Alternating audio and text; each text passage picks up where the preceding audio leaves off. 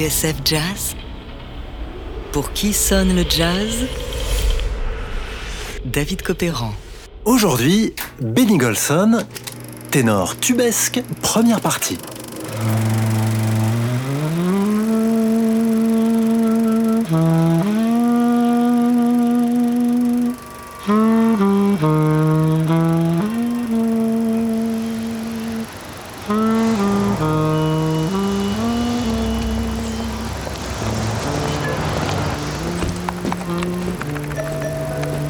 Checking in, sir? No, no, I don't check in. I want to go to this place, please. Oh, the lobby lounge is right around the corner, sir. They have happy hour specials and live music every night. Do you like jazz? Ce drôle de type qui se présente à la réception d'un palace new-yorkais, c'est Tom Hanks dans le film de Steven Spielberg, The Terminal. L'histoire est celle de Viktor Narovski, un homme originaire d'un obscur pays de l'Est qui se retrouve bloqué dans la zone internationale de l'aéroport Kennedy. I think I want to go New York City. Don't make this difficult, Victor. Si le personnage de Tom Hanks tient vraiment à entrer à New York, c'est que son père était un fou de jazz qui collectionnait les autographes de ses musiciens préférés. Il ne lui en manquait qu'un avant de mourir, celui de Benny Golson, qui joue son propre rôle dans le film. You are Benny Golson. Yeah, yes, I am. Yeah. Benny Golson, I, I am Viktor Navorsky. I am from Krakosia.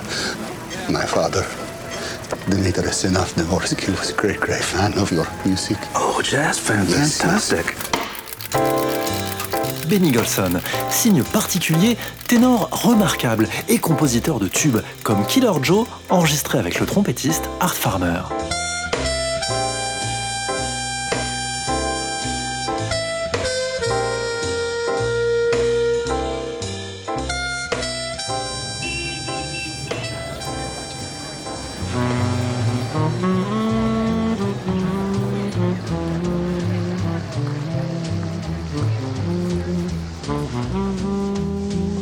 Benny Golson a grandi à Philadelphie où il est né le 25 janvier 1929. Un foyer modeste du quartier noir de la ville, raconte-t-il dans ses mémoires, et une mère courage qui fait tout ce qu'elle peut pour cacher la misère, faire comme si elle ne vivait pas d'aide sociale et de débrouille. Fils unique et mère célibataire, les Golson vivent dans une vieille maison fissurée avec deux oncles qui jouent sur un vieux piano brinque-ballant.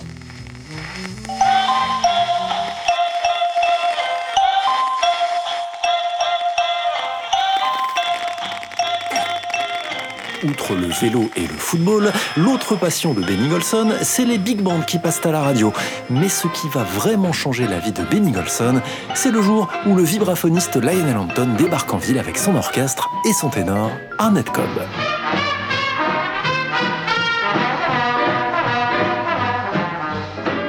Dans ses mémoires, Benny Golson raconte Cobb s'est levé, a marché vers le micro avec son saxophone, l'orchestre s'est arrêté et il a démarré.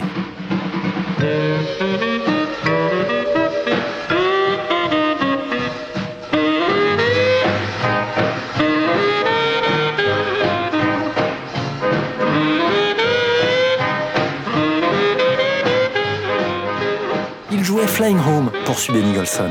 J'étais ébahi. Je suis rentré à la maison avec des étoiles plein les yeux.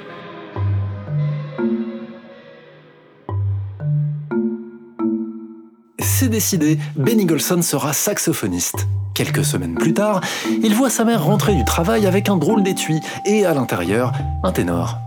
Mais pas un du prêteur sur gage, précise-t-il au journaliste Mark Myers sur son blog Jazzwax, mais un vrai, flambant neuf, que sa mère mettra des mois à rembourser. Alors, Golson se lance. Il a 14 ans et comme on va le voir, il a de l'or sous les doigts.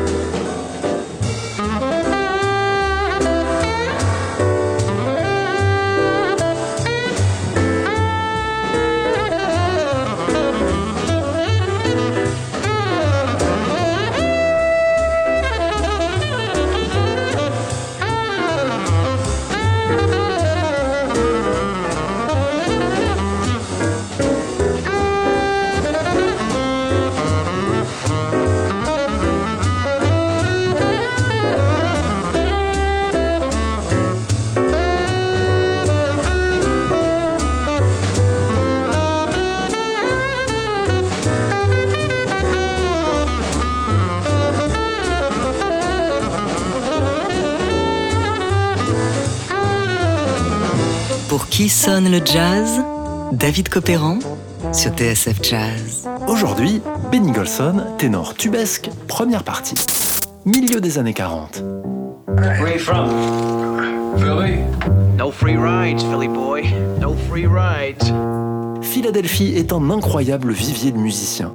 Il y a les frères Heath, Jimmy, Albert et Percy, Ray Bryant, le pianiste, et plus tard Lee Morgan, Bobby Timmons, McCoy Tyner, Red Garland, Clifford Brown. Tous sont nés ou ont fait étape à Philadelphie quand ils étaient jeunes. Un vrai dico du jazz, et ce n'est pas fini.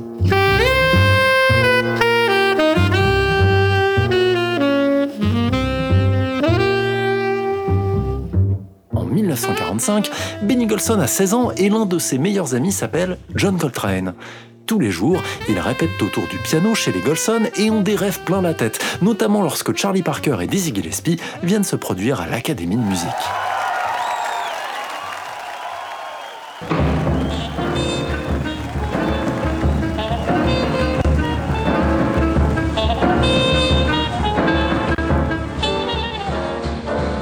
Lorsque Charlie Parker lance le solo de Night in Tunisia, Benny Golson est subjugué. Parker était engoncé dans un costume dont il avait fermé tous les boutons, raconte Benny dans ses mémoires. Il avait l'air d'un adulte coincé dans un uniforme d'écolier. Je me disais qu'il allait exploser d'un moment à l'autre, en particulier lorsqu'il se baissait comme s'il allait chercher l'inspiration. Plus haut, dans le poulailler, Coltrane et moi menacions de tomber à la renverse, par-dessus la rambarde.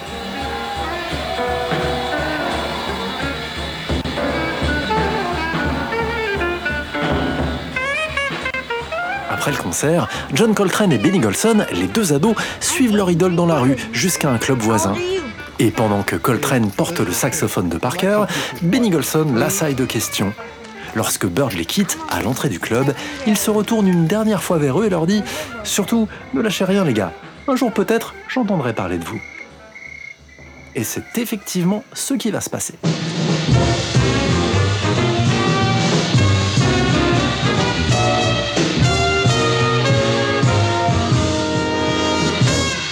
1953, Benny Golson, 24 ans, grave son premier solo dans l'orchestre du pianiste Tad Dameron. Entre-temps, il a quitté Philadelphie, pris des cours à l'université Howard de Washington, s'est marié et, parce qu'il fallait bien mettre du beurre dans les épinards, a pigé dans des orchestres de rhythm and blues pas très reluisants.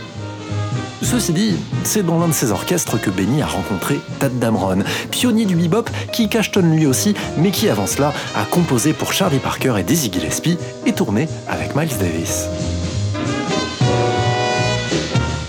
Bref, entre Benny et son aîné, le courant passe. Et lorsque Tad Dameron monte un petit orchestre de 9 musiciens, c'est Benny qui l'appelle au pupitre de ténor. Écoutez.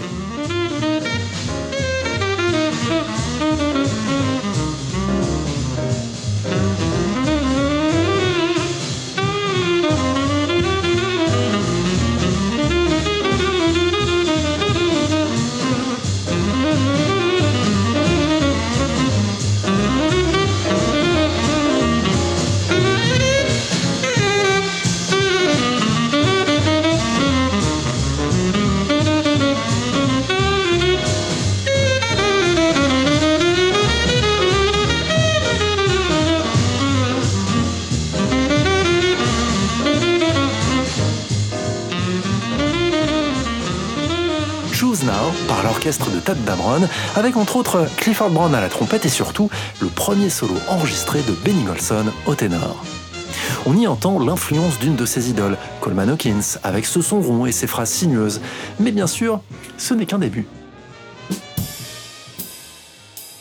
À l'époque, confie Golson dans son entretien à Mark Myers sur le blog Jazzwax, mon style de jeu n'était pas au top. C'était trop doux, trop soyeux. Mais qu'à cela ne tienne, Benny Golson voit plus grand.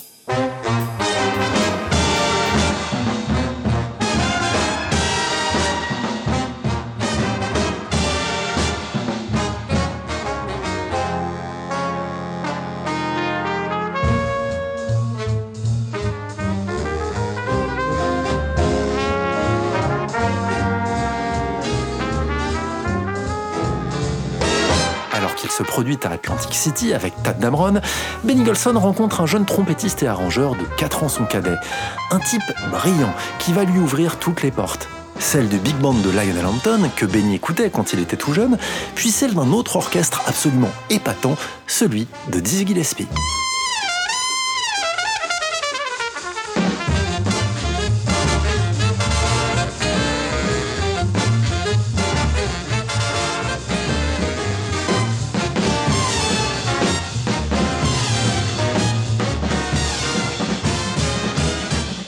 Avec Dizzy, confie Benny Golson, toujours à Mark Myers, j'ai appris l'importance d'être exceptionnel.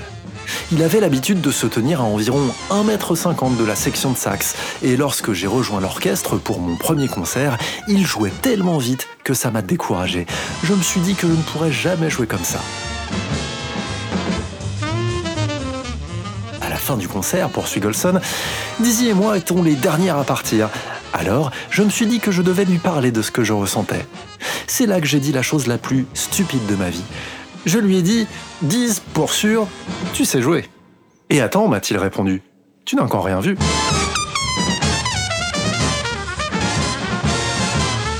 Alors, Benny s'accroche, et il fait bien. Dizzy croit en lui, et un jour, alors que l'orchestre fait étape au Storyville de Boston, Golson tend au chef un air qu'il a griffonné en 20 minutes sur un bout de papier. Une mélodie claire, une ligne de contrebasse qui descend tranquillement l'escalier, des accords mineurs, mais par un curieux prodige, le thème ne manque ni d'allant ni d'un certain sourire, à la fois tendre et doux amer. On dirait le murmure entre deux amants. Whisper Not, ne chuchote pas, dit le titre.